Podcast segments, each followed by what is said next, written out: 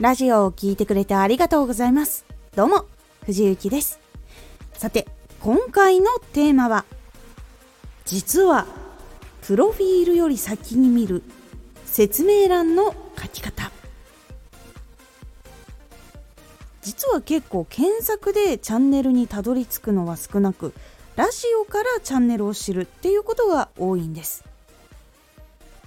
このラジオでは毎日16時19時22時に声優だった経験を生かして初心者でも発信上級者になれる情報を発信しています。それでは本編に戻っていきましょう。ラジオが気になって聞くと解説読んだりとか他におすすめのラジオを知りたくなったりでラジオの説明欄に行きませんか？もしくは何か次にいいのないかなとかって探しに結構チャンネルに行ったりしませんか？でもその前に聞いているのってやっぱりトップページとかで見つけたラジオっていうのが多くないでしょうか？これはやっぱりラジオを聴きに来た人大体トップページのどこかで見つけてその流れでいくとか自分が聞いている配信者さんで関係がある人とかもしくは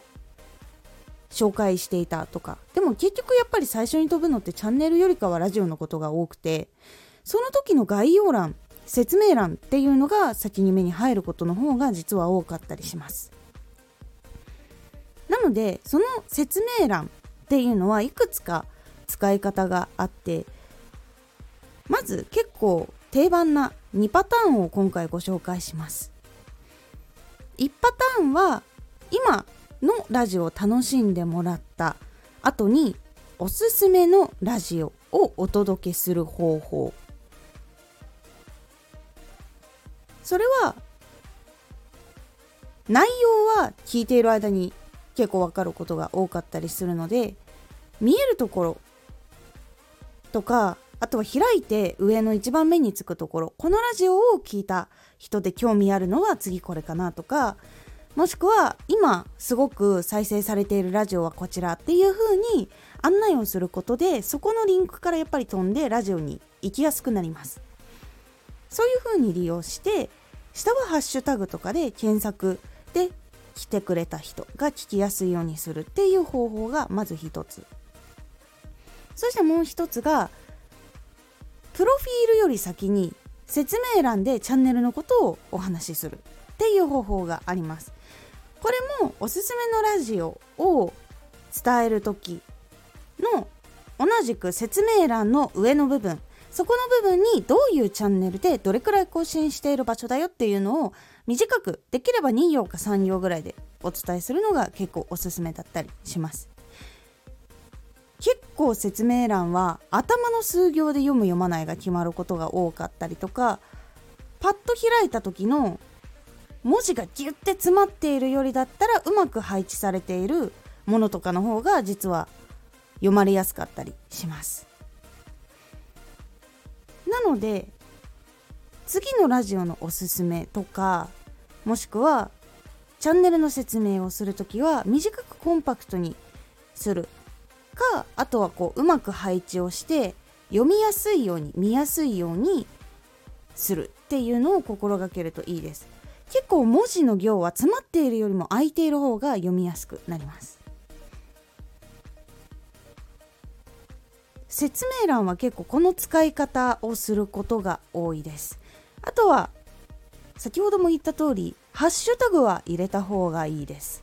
なぜかっていうとハッシュタグで検索をしていただいた時に表示されるされないっていうのがあったりとかあとはトップページにハッシュタグに関係するラジオが出てくる場所っていうのもあるので自分の発信に関係のあるハッシュタグっていうのをつけるようにしてください。他にもプロフィール欄でもお伝えしたんですけど他に活動をしている場合 Twitter とか YouTube とかノートとか Instagram とかあるかと思うんですけど活動している場所の説明ちょっとした説明と URL こちらも貼るのをおすすめします。1本でも興味を持っていただいた方だったら新しいところも知りたいってなってくれる方も多かったりするので飛びやすいようにそして興味を持ってそこに行きやすいように説明を添えるということが結構大事になりますのでラジオおすすめを紹介する時もしくはプロフィール欄と同じように説明をする時その下にはハッシュタグと他の活動の説明と URL これを一緒に貼るのが説明欄では一番おすすめになります。是非試してみてください。今回のおすすめラジオ。ラジオの投稿をするときに大事なタイトルの付け方。ラジオのタイトルをつけるときに大事なことを3つほどご紹介しております。このラジオでは毎日16時19時22時に声優だった経験を生かして初心者でも発信上級者になれる情報を発信していますのでフォローしてお待ちください。毎週2回火曜日と土曜日に藤雪から本気で発信するあなたに送るマッチョなプレミアムラジオを公開しています。有益な内容をしっかり発信するあなただからこそ収益化してほしい。ラジオ活動を中心に新しい広がりにつながっていってほしい。毎週2回火曜日と土曜日。ぜひお聴きください